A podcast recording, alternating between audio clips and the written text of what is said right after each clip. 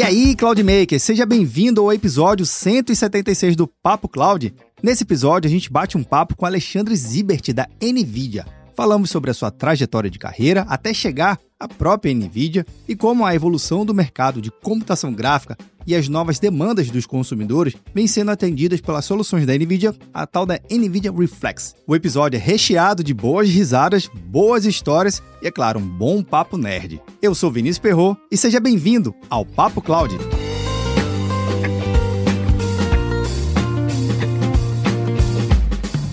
Estamos gravando aqui mais um episódio do Papo Cloud e nesse episódio eu conto com a participação do Alexandre Zibert. Zibert, seja muito bem-vindo aqui ao episódio. Obrigado pela oportunidade aqui. Legal, eu que agradeço. E olha só, para quem está acompanhando, vendo ou nos ouvindo e quem já acompanha aqui há um bom tempo o Papo Cloud sabe que a NVIDIA sempre está presente aqui apresentando suas novidades. Já passou várias coisas interessantes. Eu vou deixar aqui até na descrição desse episódio para facilitar aqui a sua experiência, os episódios que já rolou aqui. Mas já tivemos o mundo empresarial, já falamos de Omniverse, já falamos de open source, comunidade, tudo isso que a NVIDIA também faz. Hoje, o bate-papo vai ser com o Zibert, justamente para a gente entender um lado mais gamer da coisa em si, falar sobre as tecnologias, como é que o mercado funciona, o que, que é de fato esse mercado, o tamanho dele, enfim. O bate-papo aqui vai ser bem legal, bem divertido. Convido você a anotar tudo aí e vamos nessa. Bem, Zibert, antes de mais nada, a gente sempre pede para os nossos convidados se apresentar um pouquinho para contar sua trajetória de carreira até chegar na NVIDIA, para a gente poder te conhecer, por favor. Meu nome é Alexandre Zibert, eu sou gerente de Technical Marketing da NVIDIA para América Latina. Eu vou completar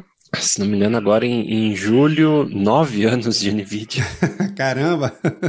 Legal. Antes de entrar na NVIDIA, eu estava na Asus, também como Technical Marketing, e antes eu fazia review. Então, testava placa de vídeo, placa-mãe, SSD. Foi, lembro até hoje, né, quando chegou um dos primeiros SSDs para brincar, foi bem bacana. Né? Então, assim, a ideia de estar tá sempre né, imerso, atualizado né, no Early Adopter, Sim. né, tá sempre brincando com o que tem de mais novo, para mim sempre foi fascinante. E isso que me trouxe aqui, né? Então, assim, conhecer a fundo as tecnologias, e daí no meu trabalho hoje, a ideia é poder é, comunicar isso, né, levar adiante essa, uh, os benefícios, como funciona e, né, de preferência, de uma forma mais simples de entender, né, decodificar um pouco, dar, mastigar para facilitar a compreensão e também até para é, quem não entende tecnologia, quem não conhece, mas precisa, e muitas vezes não sabe do que precisa, uh, a gente conseguir levar essa mensagem adiante e falar: olha, tem um benefício aqui muito legal que pode te ajudar bastante, principalmente em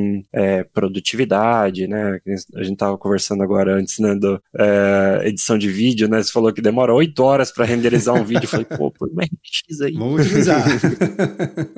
Legal. Cara, isso, essa tua trajetória aí deixa muito claro que quanto mais imerso você vive a tecnologia em si, um ponto legal é que você consegue acompanhar a evolução. E nessa evolução que acontece, é natural que o produto que estava no auge há um tempo atrás surge novas demandas de mercado, novas necessidades e tá lá, o produto mais novo conseguindo suprir ou atender aquelas demandas na totalidade. E aí você consegue acompanhar essa evolução. Você já consegue também perceber hoje, Zibet, que o que era o mercado há uns 10, 20 anos atrás é um mercado também totalmente diferente e o produto, obviamente, ele acompanhou essa evolução? Ah, com certeza, né? A gente uh, né, não precisa nem ir tão longe, né? Nos últimos três, cinco anos, a gente vê o tanto Caramba. que muitas coisas mudaram, né? Sim. Toda a ascensão da inteligência artificial, agora, né? Ou aí sim, um pouco mais para trás, né? A, a introdução né, ou a popularização do uso das placas de vídeo para cálculos gerais. Né? Antes a gente só, a placa de vídeo só fazia imagem, só fazia gráfico, só fazia jogo ou outras aplicações, mas só a imagem. E daí, né, com a introdução de CUDA, aquela, né, OpenCL, tudo isso uh, popularizou-se, né, houve uma explosão de, do uso das placas de vídeo para cálculos de todo tipo, e isso permitiu acelerar uma série de tarefas, né, aí mais recentemente aí trazendo um pouquinho para o lado especificamente dos jogos, a introdução do Ray Tracing em tempo real, né, com Sim. RTX, isso foi um, um né, um, um sonho realizado, né, de algo que se, sempre foi desejado, mas né, era meio impensável, né, sempre estava distante, né, que falar, ah, quem sabe um dia a gente vai poder usar ray tracing nos jogos, né, em tempo real, e hoje isso é possível, né, então é muito bacana a gente ver toda essa evolução e também tem coisas que tomam um, um caminho que a gente não esperava, a questão da inteligência artificial, meio que, né, uma coisa que o, o Jensen, né, nosso CEO, ele, ele fala que foi, é aquela coisa, não, não é sorte, porque a sorte não, a sorte só privilegia quem está preparado, né, só, Verdade. Uh, é, né, o termo que ele usa é serendipity, né, que você juntou o, o, o, aquele cenário Sim. ideal, né, onde uh, a fome com a vontade de comer, digamos, né, ou surgiu uma demanda de poder de computação que conseguiram adaptar para rodar em GPU, aí a NVIDIA viu essa tendência subindo, resolveu investir em melhorar, né, em apoiar esse, esse tipo de uso, e o negócio deu uma, uma subida, né, tanto em termos de uh, adoção, desenvolvimento Sim. e aceleração. Da, a cada nova geração de GPU, né, o, o salto de desempenho falando especificamente de inteligência artificial, foi de, de tipo, de uma geração para outra 10, 20, 30 vezes, né? Caramba. Porque tanto o, o hardware, né, houve desenvolvimentos né, de tecnologias revolucionárias, né? Então, tem coisas como os Tensor Cores, né? E agora na geração mais nova, o Transformer Engine, né? São, são termos, assim, bastante abstratos para quem não, não, tá, não tá nesse meio, mas a, a ideia é que o desenvolvimento de algoritmos também, né? Então, assim, não é só o hardware, né, à medida que surgem novas, é, não só novos tipos de inteligência artificial, no caso, mas também é, nossos engenheiros, eles buscam formas de aprimorar cada vez mais né, os frameworks, os modelos que já existem, para aproveitar melhor o hardware. Tanto que teve um, um, ano aqui no meio que, de um ano para outro, com o mesmo hardware, eles dobraram o desempenho, Caramba. só com né, melhorias de otimização de software. Né? Então, é, e, e é uma crescente assim absurda. De, se você comparar o primeiro grande uso de GPUs para inteligência artificial, né, que foi o treinamento da hum, ResNet 50, né, que é uma, uma biblioteca de, de reconhecimento de imagens. O cara usou, ah, se não me engano, na época eram duas GTX 580 e demorou, acho que, uma semana ou um mês para treinar uma, né, aquele, aquele pacote de dados. E hoje, né, com o hardware atual, a gente treina uma, uma ResNet 50 em segundos. Putz, segundos. Então, assim, para você ver o, né, Mas, Lady assim, Moore uma semana seria, né, nesse prazo, teria acelerado ali seis, oito vezes. A gente tá falando de mil vezes, sei lá quanto, né, se comparar lá do começo para até agora. Né? Então, assim, é muito bacana quando a gente vê todo um segmento que acabou tomando a indústria, né, florescer dessa forma, e a NVIDIA tá, né, na, na crista da onda ali, não só se beneficiando, mas, claro, investindo e trazendo e inovando para um, um, segmento que é, se tornou muito, muito, muito importante. Cara, isso aí que você foi falando é a pura verdade. Você citou o caso da, dessa evolução de uma semana ou um mês para o primeiro treinamento, né? Querendo uhum. ou não, é pouco tempo, né? Porque pelo propósito inicial que a gente esperava, né? Desse treinamento de reconhecimento de imagens e tudo mais. É, só que hoje existem inúmeros tipos de aplicações, né? A gente viu aí para a área industrial, o próprio Digital Twin é uma, uma, uma, das soluções super interessantes, que a gente já tratou aqui também no episódio, e que traz essa, essa, essa necessidade de um poder computacional que vai muito além do que a gente tem em mãos necessariamente. Precisa realmente de um realismo. Esse realismo que você também citou para os jogos é o que faz a diferença de surgimento de novos jogos, novas plataformas e um ecossistema totalmente novo, né? Porque não é só simular é ter a realidade acontecendo e ação e reação em cadeia, tudo, tudo meio físico que a gente vê no nosso mundo real, também vê no mundo virtual. Então isso também abre novas possibilidades, né? É, o Omniverse, é, ele tem duas funções, eu acho que né, primordiais. Uma é, a gente apelida de o Google Docs da criação 3D, né, que você conseguir interligar, né, conectar várias, não só né, aplicações, mas principalmente os artistas. Então, enquanto um está trabalhando no modelo, outro está trabalhando na, na textura, outro está trabalhando na cena, outro está trabalhando na animação, que isso antes era um processo muito serializado, né? Um tinha que terminar o trabalho para o outro poder começar baseado naquele para depois o outro fazer. Então, isso era, você tinha um pipeline muito longo Sim. e hoje você consegue paralelizar isso tudo. Então, você condensa o tempo de, de criação de uma forma absurda, mas daí o, o outro ponto muito importante é justamente a simulação, né? Então, todas as aplicações que Uh, foram, estão, serão desenvolvidas dentro do, do Omniverse, também estão ali para, de certa forma, não só automatizar, mas é, permitir também muitas coisas que antes não eram possíveis. Um, um exemplo bem interessante, assim, simples, digamos, na hora que você está montando uma cena 3D, né, você tem que posicionar os objetos né, para que ele fique exatamente na, né, na borda da superfície, para que ele não fique nem flutuando um pouquinho, nem enterrado dentro do objeto, enquanto que com o Omniverse, como ele tem é, physics, você simplesmente joga os objetos ali, você liga a física e pum, todos eles caem direitinho, você não precisa se preocupar em posicionar.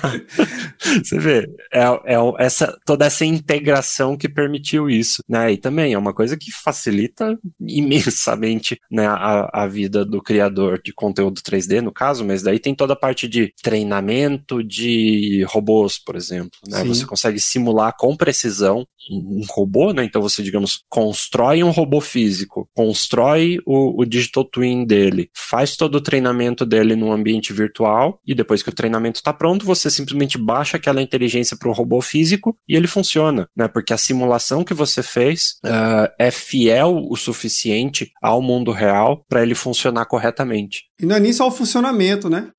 Não é nem só o funcionamento. Eu me lembro muito de um, de um artigo que ele falava da questão do teste, resistência de materiais e validação daquele componente. Por exemplo, pegar um caso de, um, de uma dobradiça ou algo que se movimenta. Aí a empresa estava querendo testar se aquele tipo de material, se seria um composto de alumínio, um composto de zinco, enfim, vários tipos de, de metais. Qual era o melhor composto para ter a melhor resistência e aplicar nesse conjunto de física, né? Calor, temperatura, frio, esfrio, enfim, expansão e retração. Isso tudo, se for fazer no mundo real, cara, já perdeu. Não faz sentido mais hoje. Mas com essa solução, não. Morar e o custo disso também, né? Verdade, verdade. Caramba, então olha hum. só, fiquei quem já está acompanhando aqui, vendo ou nos ouvindo, já percebe que a aplicação desse, desse tipo de tecnologia é legal para o jogo, gostamos, mas também vai muito além disso, né? É um mercado que vai que se expande facilmente para outras aplicações e outros modelos de negócio, né? Isso, é, isso que é interessante. O mesmo hardware, o mesmo conjunto de biblioteca de software, ele habilita para várias coisas. Entre um intervalo ou outro, cara, que tiver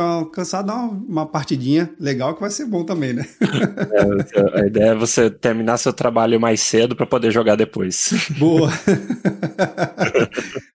Legal. Agora, Zimber, tira uma dúvida aqui pra gente. Essa questão da, das. Eu vou usar o termo placa de vídeo, que é o termo mais comum que a gente acaba encontrando no mercado. Mas o que, que tem hoje de mais moderno no mercado que a Nvidia lançou e falou assim, cara, isso aqui, ó, esse aqui é o nosso, nosso portfólio mais atual, isso aqui é o nosso direcionamento. Já tem uma foto aí atrás aí.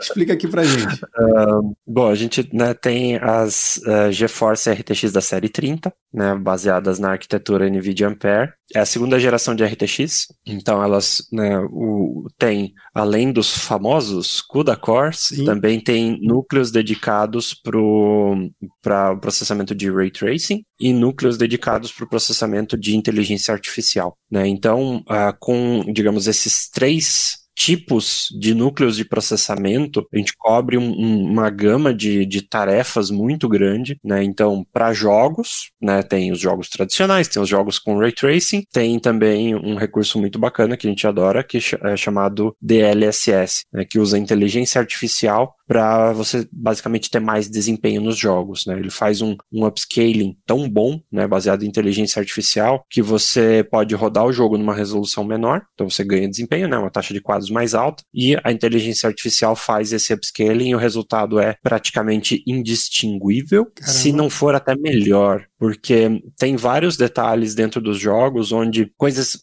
de subpixel, né? Então, uhum. coisas menores do que um pixel, que o DLSS, apesar de estar tá renderizando o jogo numa resolução menor do que a nativa, né? Vamos supor, é, eu quero jogar em 4K, mas internamente eu posso renderizar em Full HD. Como ele usa informações de vários quadros, é, não só tipo o quadro atual e o quadro anterior, por exemplo, mas dezenas de quadros, ele consegue recuperar, reconstruir esses detalhes menores do que um pixel, melhor do que se você renderizar completamente a cena, né? Tá, cada Caramba. pixel bonitinho. Então, uh, tem né, vários, vários exemplos, né, vários é, cenários onde, apesar de né, você estar tá renderizando uma resolução menor, mas a, a, vantagem disso é que você tem um ganho de desempenho muitas vezes de duas, três, quatro vezes a taxa de quadros é, ainda entrega, ainda assim consegue entregar uma qualidade de imagem ainda melhor do que você renderizar o jogo inteiro, completo, de forma tradicional, né? E isso que também nos permite abusar né, dos detalhes de, de ray tracing, por exemplo. Que, por exemplo, tem jogos que mesmo sem ray tracing não existe hoje placa capaz de rodar em 4K Ultra a 60 quadros por segundo. Né? Se eu pegar, por exemplo, o Cyberpunk 2077, é, eu pego uma, uma 3090 Ti, que é a placa mais top Alto que existe hoje.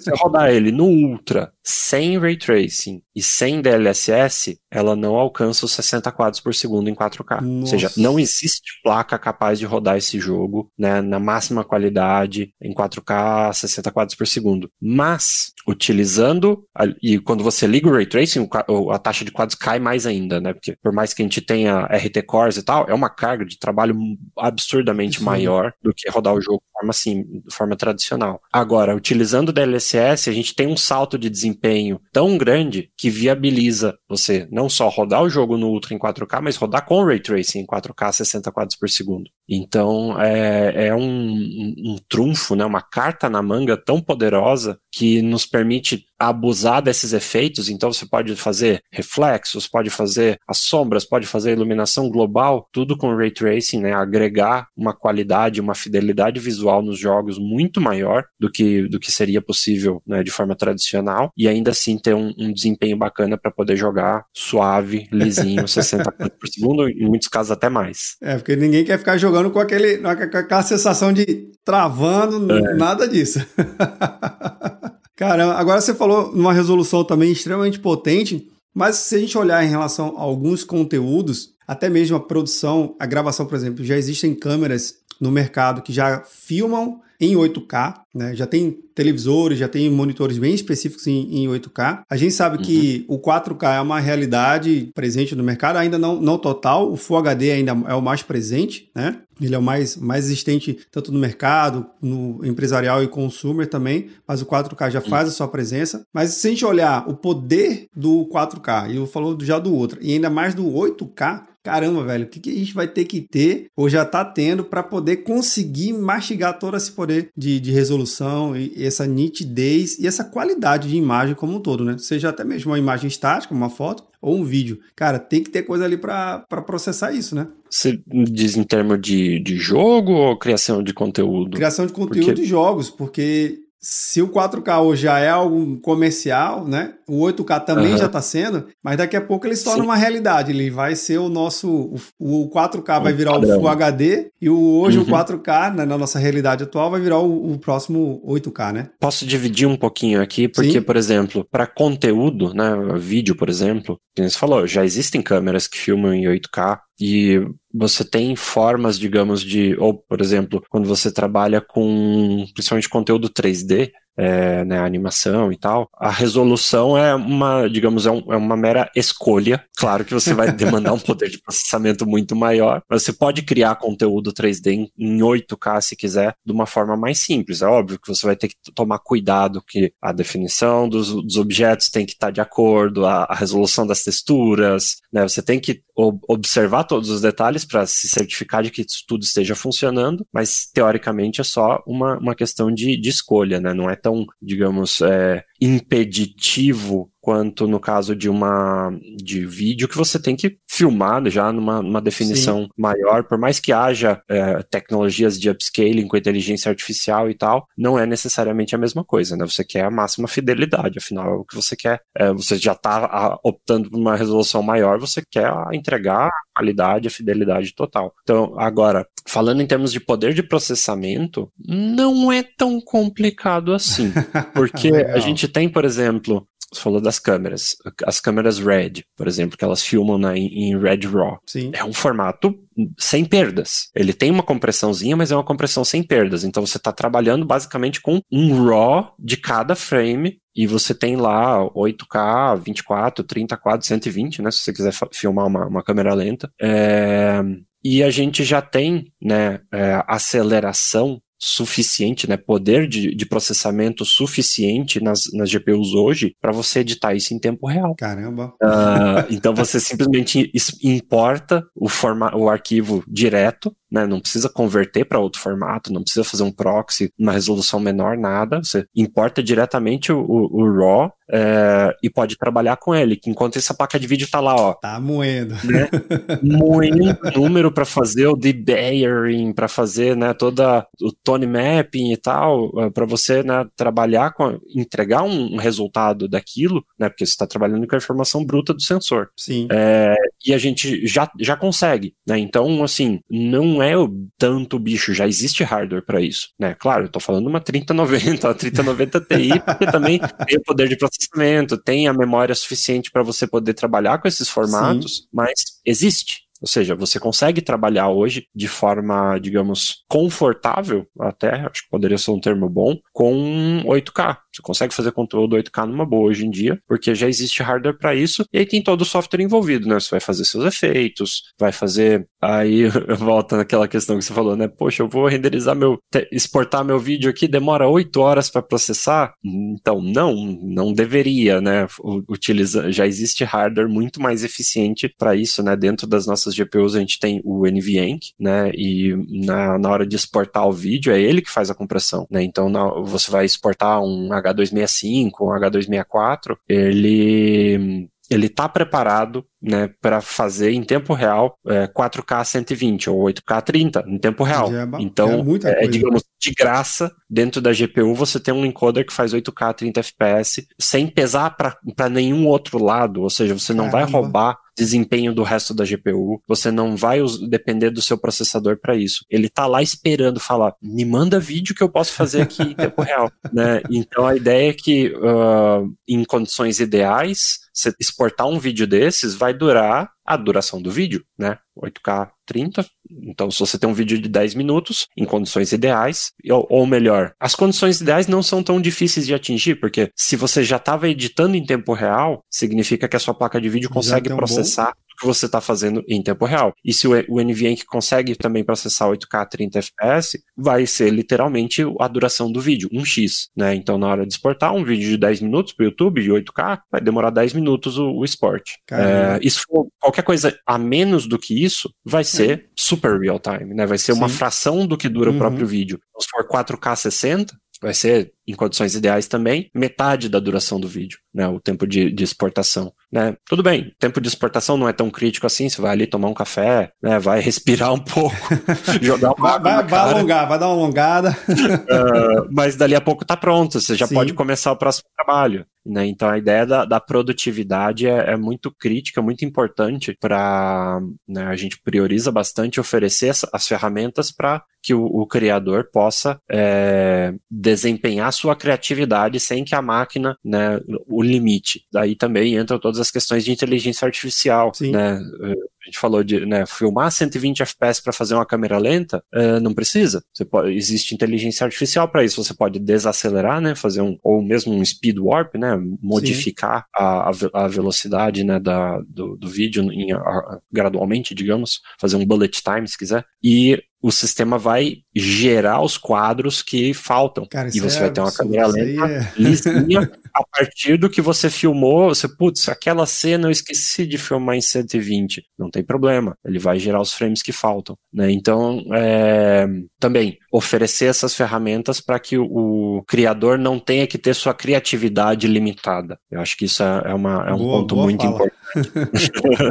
E deixa eu só fazer, fazer um, um, plug aqui no meio. Isso tudo se aplica a notebooks também. Já é o meu caso aí, viu? vou querer entender um pouco melhor isso aí. é, porque a gente tem, né, é, notebooks, né, tanto notebooks gamer, né, com altas prestações, né, digamos, Sim. alto desempenho, com GPU, as GPUs são as mesmas, né? Então, assim, lógico, tem uma diferencinha de desempenho ali entre a versão desktop e a versão notebook, mas o, o hardware em si é o mesmo, ele tem os mesmos recursos, é, é só um percentual de diferença, Sim. não é metade, não é, não é que uma é 10 vezes mais rápida que a outra, é percentual. A ideia é que você possa ter, né, tanto mobilidade né? Então, uma hora eu estou trabalhando em casa, outra hora eu estou trabalhando no escritório, outra hora eu estou viajando, é, ou então eu estou né, fazendo uma gravação né, no local e já preciso começar a editar ali mesmo, então preciso fazer ajustes e tal. A ideia é que você tenha basicamente a mesma produtividade que você teria no seu desktop, na sua workstation, você tenha né, em qualquer lugar. Então, uh, tudo que a gente que, que a gente está falando aqui se aplica a notebooks também. Massa. E ainda tem os notebooks Studio. Se me permite, né, o, o momento jabá aqui. O, vamos lá, vamos nessa. Tem, a gente tem uma uma página né, dentro do, do site da, da NVIDIA Brasil, né, onde comprar, e lá a gente coloca né, promoções e tal. E agora a gente tem uma sessão dedicada a é, tanto a gente teve uma campanha, ou tem ainda, é, de volta às aulas, e é focada em notebooks. Legal. E ali tem promoções de notebooks com GeForce e tal. E ainda tem os notebooks Studio, né? Que agora finalmente a gente tem alguns modelos disponíveis no Brasil, inclusive alguns com fabricação local. Então oh, os legal. preços estão bem mais, mais interessantes do que assim, né? Por mais que estejam disponíveis, os notebooks importados normalmente são bem mais caros, é. né? Porque tem toda uma questão tributária ali que Verdade. você precisa da produção local para viabilizar um preço decente enquanto que os mais né, completos você não tem, é, digamos, demanda para justificar uma produção local, eles acabam tendo que ser importados, mas agora a gente até tem modelos estúdio que são fabricados no Brasil. E a categoria estúdio, ela foi criada justamente para criadores de conteúdo. Então não é só uma questão de especificações, né, de ah, tem essa CPU, esse processador, essa GPU, tanta memória e tal. Não, ela também tem o desenho físico, é, é um fator bastante importante na, na, categoria estúdio, né? Então os notebooks são todos fininhos, leves, né? Silenciosos, uh, não é tudo cheio de RGB, né? São mais discretos. Por favor. tem coisas como ah, tem, sei lá, um leitor de cartão USC, eu acho que é é um que dá tipo uns 300 megabytes por segundo de taxa de transferência. Né? Então, na hora que você vai transferir. Tem um U e um H, se eu não me engano. Eu Isso, sei. tem, tem, então, tem, uns, uns, uns, tem um U e um H em algum lugar aí no É meio, o tal porque... do V60 e o V90, para resumir aqui. Tem três, três, três isso, tipos. Isso é o, é o que tá na spec 60, do cartão. É. Exato. Que dá 60 ou 90 megabytes por segundo de escrita, eu imagino. Exato. Que é para você justamente filmar em, em 8K, por exemplo. Uhum. É, e na hora hora de você transferir esses arquivos para o computador, são vários gigabytes. Exato.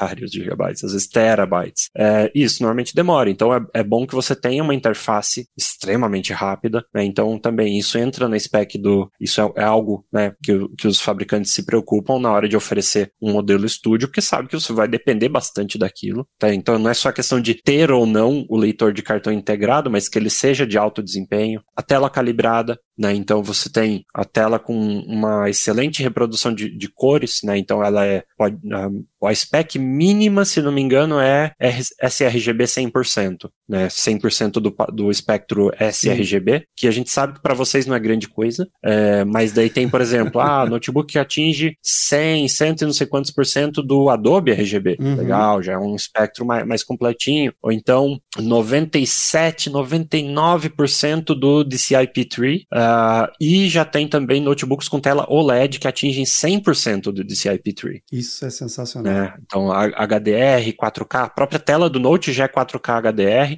é, e 100%, OLED 100% do DCI-P3. Né? Então, é, são coisas que, pô, um monitor desse custa o quê? 10, 15 mil reais. Só o monitor. Um monitor com essas specs. Só o monitor. E você tem isso já na tela do próprio Note que você pode levar para qualquer lugar. Sim. Né? Então, é, são detalhes né, que para o criador de conteúdo são muito importantes, né? E a gente trabalhou junto com os fabricantes de notebook para oferecer modelos com essas características specifikas justamente para, além, obviamente, do desempenho, mas com essa, essas, não, não só praticidades, mas capacidades, é, justamente para poder desempenhar o trabalho de forma ideal. Cara, isso aí que você foi falando e acaba sendo uma realidade de diversos é, momentos, né? Uma coisa é você ter uma ilha de edição, né, onde você tem um lugar fixo, tem uma equipe, ou você mesmo faz a sua, a sua ilha, uhum. e o seu local fixo, óbvio que você pode expandir esse poder de processamento. Ter um gabinete, ter um desktop tradicional, né?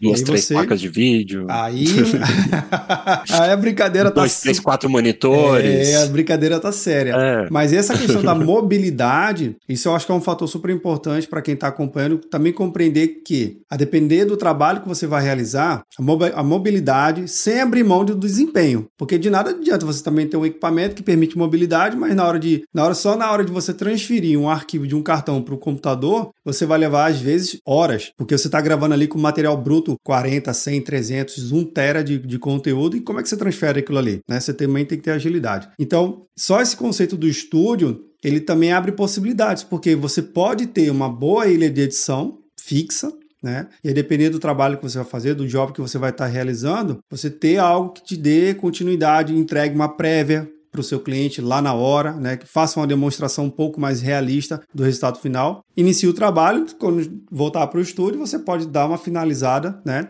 no, no, no, seu equipamento mais poderoso. Ali faz todo sentido. Então, ter essa combinação também é interessante, né? A gente tem uma campanha também dentro da NVIDIA agora que é The, the Office of the Future, Opa. que é justamente para promover essas estações de trabalho, né? Principalmente né, com a pandemia, a gente teve que todo mundo criar um home office, Sim. né? O, o trabalho de casa está cada vez mais importante do que o trabalho fora de casa. É, então a ideia de você ter, que nem você falou, né, a sua, a sua ilha de edição dentro de casa, né, no seu escritório, e aí, em vez de você ter que ter dois, computadores para isso, né? A ideia é ter um só. Uh, e você ter também essa modularidade. Né? Então, vamos supor, você tem um notebook estúdio, você chega em casa, você liga ele com um monitor externo, né? Não sei se você viu a ação que a gente fez lá com o Gaveta. Sim, é, que a gente mandou né, o notebook estúdio e uma 3090 externa para ele ligar no Nossa, notebook. Aquilo ali eu, eu mandei para uma galera, falei, o pessoal falou assim: o que, que é isso? É uma placa externa? Falei, cara, assiste. Uhum. Assiste que tu vai ficar babando essa parada aí. Muito legal, muito legal mesmo. Não, e, e, o legal da, da placa externa é que ela é uma dock station, então ela tem portas USB, ela tem rede cabeada, né? Tem algumas que tem até um, um slot M2 lá dentro, que Sim. você já coloca mais armazenamento. Uh, então a ideia é que você possa, né? Beleza, estou em casa, conecta tudo ali, você trabalha, né? Com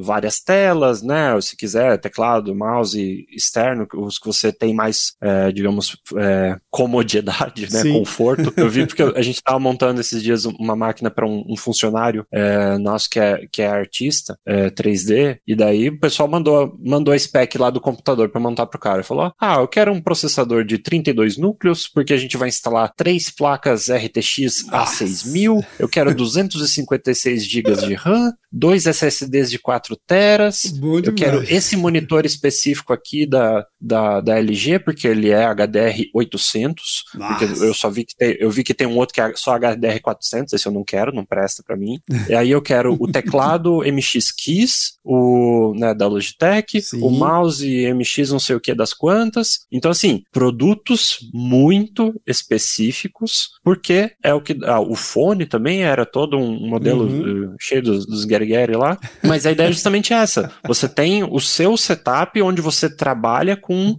total. É, não é só conforto, né? É aquela coisa, é uma questão de ergonomia. É o fluxo é de trabalho, né? de... né? Você tem um fluxo ali que você uhum. cria, que tudo ali faz sentido, é um, né? Tudo flui ali, desde o teclado, fone, enfim, tudo, tudo compõe um ecossistema. Uhum. Mas daí a ideia de você ter o setup ideal na sua casa, mas você falou, você precisa de mobilidade. Sim. Né? Então a ideia desse Office of the Future é um notebook, ele encaixa muito bem nesse, nessa ideia, que você pode né, ligar mais, né, mais um, mais dois, mais três monitores, dependendo do notebook, ter um, uma dock station com periféricos, portas e não sei o que, mas você precisa viajar, precisa trabalhar fora, você arranca o notebook, leva embora e você tem uma RTX lá dentro ainda, Sim. e você consegue trabalhar com desempenho, né? Com é, on the go. Tá bem servido. Então, acho que né? é, tá bem servido, exatamente. Por mais que você tenha, vamos supor, uma 3090 em casa, né? Você tem, sei lá, uma 3060 pelo menos dentro do notebook, Sim. que já vai te atender muito bem. Não vai demorar 8 horas para fazer um render.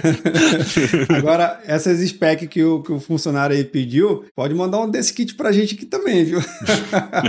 ah, caraca, muita, é, é, muita tecnologia, é muita tecnologia. Mas falando a respeito desse do, do gaveta que tu falasse lá, do, da, da placa externa, aquilo também cria uma nova possibilidade muito interessante, porque, de novo, às vezes o cara não tem muito espaço. Eu, por exemplo, aqui no meu, no meu ambiente eu não tenho tanto espaço físico. Então, para eu ter uma, um gabinete aqui, cara, ou eu tô no, ou o gabinete fica aqui dentro ou eu fico fora. Não tem, não dá, não dá para ter concorrência. Mas quando ele mostrou, falei assim, poxa, peraí, então abre uma possibilidade, porque é uma caixa interessante que fica na mesa, dá para botar aqui no canto, conectou o notebook, já tem uma dock, tá? Cara, eu estendo assim o meu poder de, de processamento muito rápido. Então, isso também para quem é tem estudo de criatividade, estudo de criação e tudo mais, é um investimento interessante para fazer e, de novo, traz mobilidade, porque é, cara, é uma caixa que tem até uma case bem interessante para você, se precisar viajar, é, fazer um trabalho falou, longe, né? Eu posso levar ela para o escritório ou para casa também. Tipo, tudo bem, não é, na, não é algo que você coloca numa mochila não, e leva. Não é, não, mas não é, é, muito mais prático de levar do que o desktop inteiro. Sem dúvida.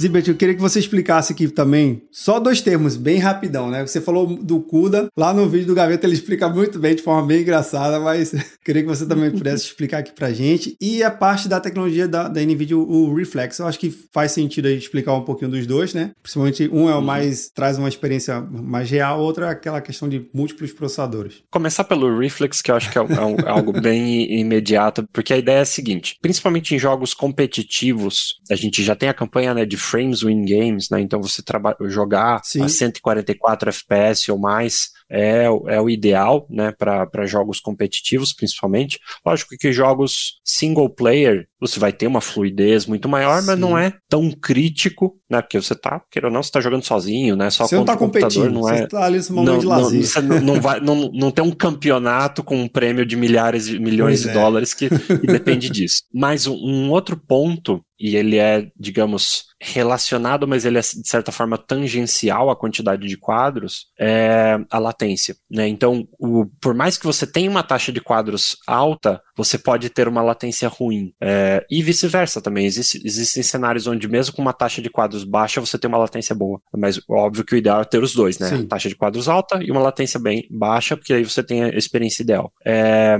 então, para trabalhar nisso, né, a NVIDIA já tinha algumas outras tecnologias lá no painel de controle, né? Que você tem um, é um modo de baixa latência, você põe em ultra e tal, mas isso só vai até certo ponto. Você não, não consegue. Trabalhando só no driver, ainda, né? Queira ou não, a gente já fez tudo que dava para fazer do driver. Então, Sim. a ideia é que o Reflex ele vai integrado dentro do jogo e aí ele otimiza o momento em que o jogo vai ler os comandos para que seja o mais tarde possível, né, para que quando o, jogo termine o frame, ele tenha as informações mais recentes possíveis e aí dispara para a placa de vídeo, ela vai processar o, o, frame no menor tempo possível e exibir uh, na, no monitor também no menor tempo possível, para que o, essa distância, né, entre quando você executou o comando e o, quando a, a imagem saia na tela seja o menor tempo possível, a menor latência Sim. possível. Uh, então a ideia do Reflex é justamente otimizar isso. Então ele é um SDK que o desenvolvedor integra dentro do jogo e otimiza isso. E com isso a gente consegue reduzir a latência total do sistema, né? O tempo desde que você clicou ou apertou uma tecla até o frame sair na tela. Para colocar em um pouquinho de contexto,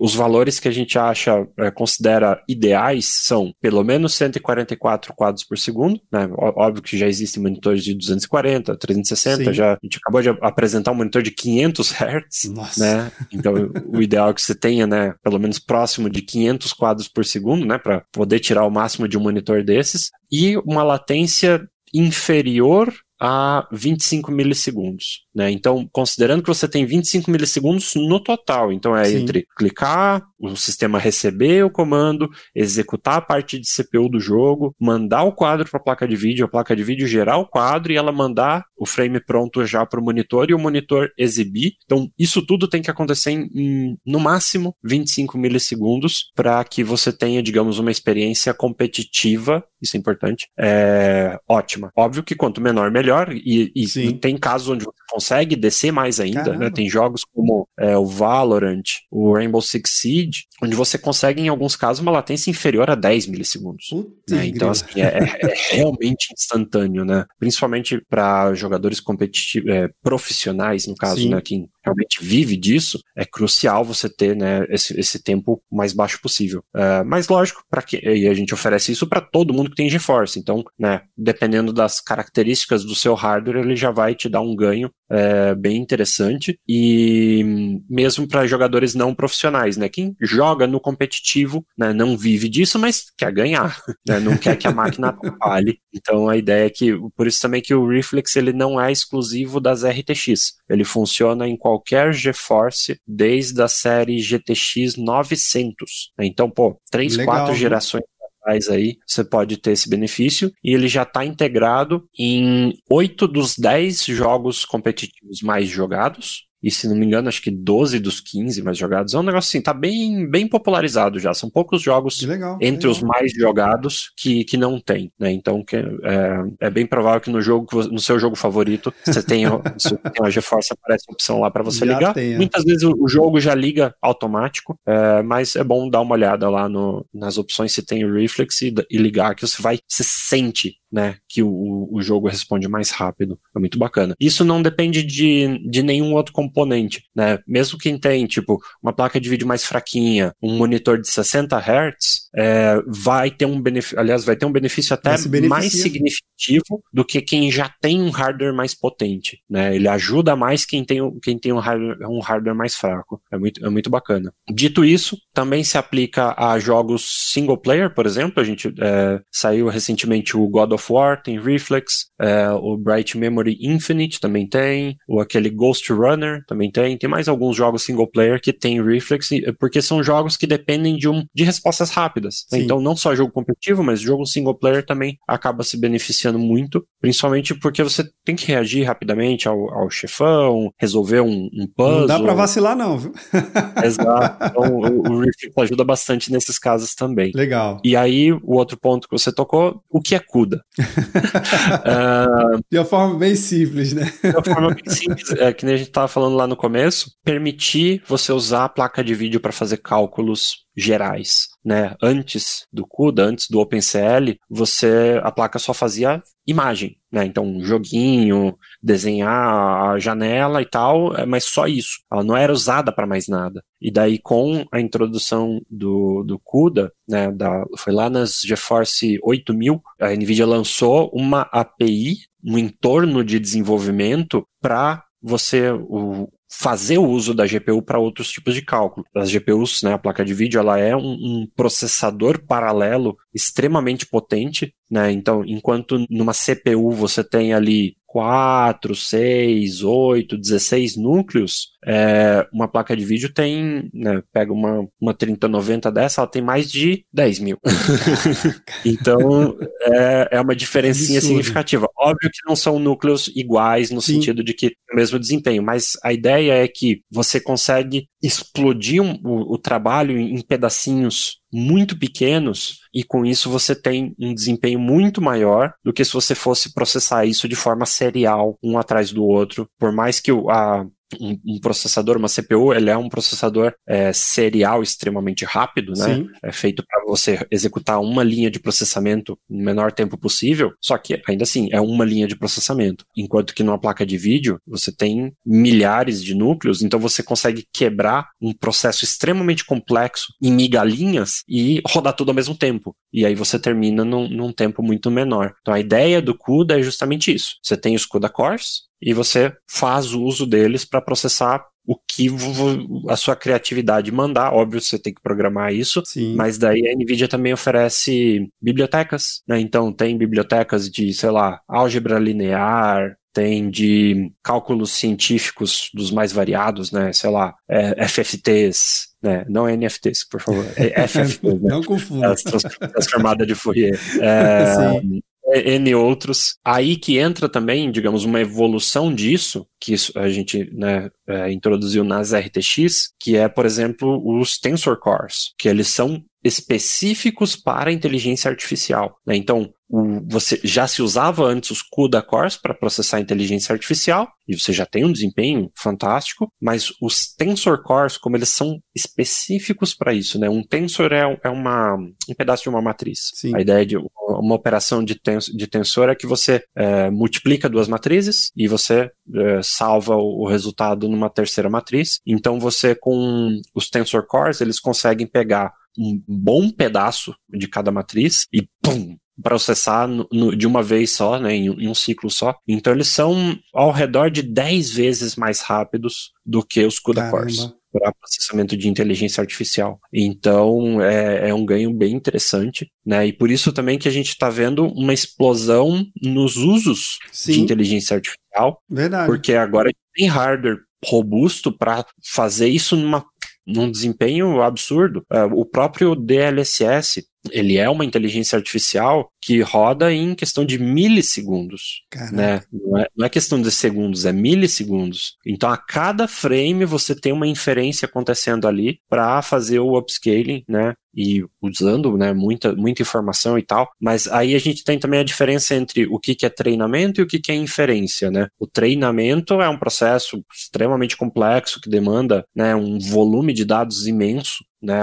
E daí demora, sei lá, horas, dias é, para fazer o treinamento. E depois você tem um modelo, né? Que é, digamos, um arquivinho. E aí você faz as suas inferências com base nesse modelo. E a, a inferência ela acontece num tempo muito menor, mas também ainda assim demanda bastante desempenho para fazer num tempo hábil, né? Vamos supor, um reconhecimento de voz, né, uma, uma, busca de uma recomendação, não pode demorar segundos. Você quer, você quer que o resultado instantâneo, né? Por favor. Então também é importante que o tempo de, de inferência também seja bastante baixo. Aí os tensor cores né, ajudam tanto no treinamento quanto na, na inferência para que seja o. Ah, aqui tem um ponto mais interessante também. É, a gente tem uma aplicação chamada NVIDIA Broadcast, né, que funciona nas RTX, que faz né, a, a limpeza do áudio. Sim. Né, então tem tá passando o caminhão, o carro do ovo na rua, não atrapalhar a gravação aqui. É, Boa, isso é legal, então, isso é então, né, massa. Remover o fundo da imagem da, da webcam, esse tipo de coisa, é, e com alta qualidade. E um detalhe bacana, é, que, por exemplo, esse reconhecimento de imagem, a NVIDIA, ela pediu para a comunidade mandar essas informações. Então a gente abriu um, uma página lá onde fala, olha, faz o seguinte, liga sua webcam, sai da imagem, tira uma foto do, do seu cenário sem você e depois volta e grava um videozinho, né, de uns 15 segundos, mas com você se mexendo ali e tal dentro do cenário e a gente vai usar, né, tanto aquela foto sem e o vídeo com você para o treinamento e aí, né, recebeu, sei lá, milhares, milhões de milhares de, de coisas diferentes de, de samples, mas aí que tá a parte bacana. A inteligência artificial, ela aprendeu que alguns objetos são importantes. Como, por exemplo, esse teu microfone, uma cadeira gamer, headset. Então ela mantém esses objetos na, na imagem quando você é, Senão remove ficaria aquele recorte, né? Aquele recorte assim bem... Faz aquele recorte tosco que você vê que vem pegado nas plataformas e tal. Sim. Mas ela, ela, consegue, por exemplo, pegar essa frestinha aqui, ó, entre o cabelo e o, a cabeça e o, o headset, o, o microfone, o fio e tal. É, ela não vai simplesmente recortar por fora, ela consegue né, pegar esses detalhes dentro do, do objeto, faz isso com alta qualidade e funciona em qualquer aplicativo, porque a gente cria uma, um dispositivo que é uma câmera virtual. Né? Então você hum. escolhe qual vai ser a câmera de origem e ela expõe uma câmera virtual que você pode usar em qualquer coisa. Então você pode gravar vídeo, pode fazer live stream, pode fazer, sei lá, N coisas, né? O que sua criatividade mandar. Massa demais. Mas aí que tá o pulo do gato dessa solução, né? Tanto do NVIDIA Broadcast quanto você ter os Tensor Cores numa RTX, é que o peso disso ele é Sim. ínfimo. Então é viável você utilizar isso enquanto a placa de vídeo roda o jogo e enquanto você faz a live. Ah, a ideia legal. é que o, é, o, peso seja baixo o suficiente para que você possa usar ao mesmo tempo que você está fazendo outras coisas. Né? Não é só uma questão de poder fazer ou não, fazer em alta qualidade ou não, mas que também o impacto no desempenho seja baixo o suficiente para você poder usar ao mesmo tempo que faz outras coisas. Fazer outras tarefas, sim. Senão perderia o conceito do, do negócio. Mas, cara, interessantíssimo aí. Não, é que assim, streamers profissionais normalmente tem duas máquinas, né? Uma Sim. só para streaming e outra só para rodar jogo. Com essas tecnologias, a gente viabiliza você poder fazer tudo numa máquina só. Então você pode rodar seu jogo, pode fazer o tratamento da imagem, pode fazer uh, o, o streaming, né? Porque eu uso o NVENC e praticamente sem impacto no desempenho. Caramba, Rodando a 144 FPS, por aí, e tudo mais.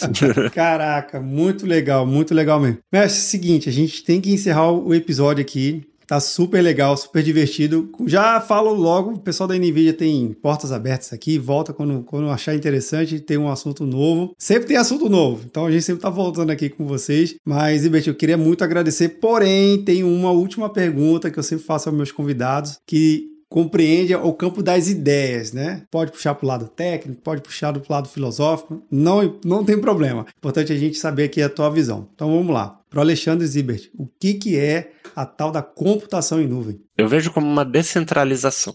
Porque antigamente, né, você tinha muito o conceito de, ah, uma determinada empresa tem lá o servidor. Ele fica numa salinha lá num, num canto, na salinha com ar-condicionado, só ele tem ar-condicionado, os funcionários não merecem. é... e o servidor fica lá. Mas daí pode acontecer, sei lá, cai um raio, tem uma enchente e você perdeu tudo. Sim. Então, acho que a ideia da nuvem é você manda o seu, a sua demanda computacional para a nuvem, você tem um provedor de serviço que cuida da manutenção, inclusive da, da redundância, da backup, aquelas coisas todas, porque aí você entra, né, um, uma Google, uma Microsoft, uma Amazon da vida, eles distribuem os seus dados em vários data centers. Porque se cai um raio no data center deles, cai um meteoro no data center deles, Sim. os teus dados estão distribuídos nos outros também, eles conseguem recuperar. Então, acho que é, é entra principalmente essa, essa, descentralização, né, e essa flexibilidade, e aí entra também co é, coisas como escalabilidade, Sim. né, a, uma das, um dos exemplos acho que bem interessantes é a Netflix roda na Amazon, né? É. Então você consegue, né, fala de, de, acordo com a demanda, você consegue escalar o seu poder de processamento, né? E aí entram outras, outras coisas como o poder oferecer um poder de computação que seria impraticável no local, né? Então já existem soluções de HPC, uh, então você consegue montar um supercomputador virtual dentro de uma nuvem. Já né? tem então você fala, ah, eu quero, eu quero ah, 4 mil GPUs. Tá bom, você assina lá, paga, óbvio. Uh, mas daí você usa, faz o seu processamento e depois que terminou, hum, você não precisa se preocupar em comprar o hardware, instalar, configurar, manter é, executar e o que, que eu faço quando eu não tenho demanda? Eu fico com o negócio lá parado? Não. Você também assina, né, usa sob demanda. E aí também tem coisas como é, a gente tem o GeForce Now, né, então jogos na nuvem. Né, então você consegue também, você tem uma RTX na nuvem. É. e você pode jogar com a sua RTX no celular. Né, então você vai jogar com Ray Tracing, vai jogar a 60, 120 quadros por segundo, sem drenar a bateria do seu dispositivo, sem precisar baixar um jogo de 100 gigabytes né? Sem ter que esperar ele baixar, é, sem ocupar espaço, né? E aí você, e você pode jogar em qualquer lugar, você não depende de, né, do seu desktop que fica em casa, você não depende de carregar um, um notebook na mochila por aí. Qualquer lugar, você abriu ali, vai jogando, né? Óbvio, ou no Wi-Fi, ou no 5G da vida. Sim. O 4G até funciona, mas a ideia é que vai ficar bom mesmo quando, quando o 5G estiver funcionando. Né? Então também são você oferecer um serviço que você dificilmente teria de condições, não só de custo, mas práticas de ter no, o processamento no local. Né? Você centraliza esse poder de processamento na nuvem, acho que é uma, é uma coisa muito bacana. E ainda tem essas questões de a gente vive nesse mundo onde a gente não é dono de nada, né? A gente está migrando, né? então, lembrado. em vez de você ter um carro, você anda de Uber. Em vez de você uh, ter um, uma casa, você aluga, você vai pulando de um Airbnb para outro, sei lá, né? Ou então você quando viaja, em vez de ficar num hotel, você fica no Airbnb, por Sim. exemplo. É, que- é, queira ou não, é uma casa, né? Não é um Uhum. hotel que. Hotel já, já é um- é um negócio muito, muito afastado, né? Você sabe que não é seu. É. É, enquanto uma casa, pelo menos é a sua casa por um tempo. Então, acho que essa ideia da nuvem também casa muito com essa ideia de que você não precisa ter a propriedade do, do poder computacional. Você pode alugar o poder computacional. Mestre, eu queria muito agradecer aqui a tua participação no episódio. Fantástico. Quem tá acompanhando aqui, eu não tenho dúvida, também deve estar deve tá se animando aqui com o bate-papo. Obrigado e até a próxima, viu? É, Eu agradeço pela oportunidade aqui, né? E também outros momentos que a gente puder conversar, estamos sempre aí. Sensacional. Bem, você aí que tá vendo ou nos ouvindo, sabe que esse bate-papo aqui nunca termina por aqui, né? A gente continua discutindo lá no grupo do Papo Cloud Makers. Link na descrição para facilitar a sua experiência, como sempre. Muito obrigado pela sua participação, audiência. E aí, tá na nuvem?